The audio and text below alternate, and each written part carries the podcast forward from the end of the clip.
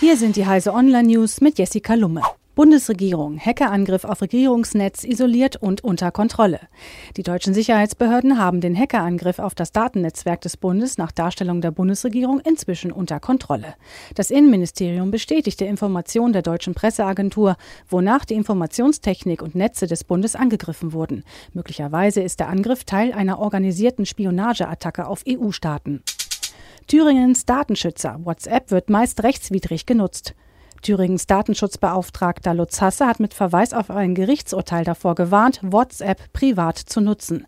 Wer WhatsApp nutze, erlaube dem Dienst, alle Kontaktdaten seines Smartphones auszulesen.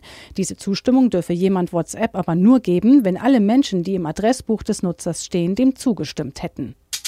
Das nächste Instagram, Social App Vero lockt immer mehr Nutzer an.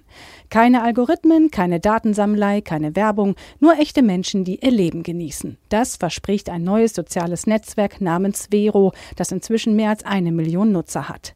Der Dienst, hinter dem der libanesische Milliardär Ayman Hariri steckt, kämpft derzeit noch mit technischen Problemen, um Vero für alle Interessenten zugänglich zu machen. Man werde auch bald die Preise verraten, die eine reguläre Mitgliedschaft dann kosten soll. China schafft digitales Punktesystem für den besseren Menschen.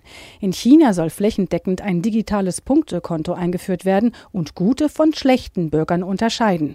Ein Zentralcomputer sammelt Daten von etlichen Behörden und vergibt Pluspunkte für gewolltes Verhalten und zieht Punkte ab, wenn Menschen abweichen und gegen Regeln verstoßen. Diese soziale Bewertung hat weitreichende Konsequenzen für das Leben jedes Einzelnen, doch viele Chinesen finden es trotzdem gut. Diese und alle weiteren aktuellen Nachrichten finden Sie auf heise.de.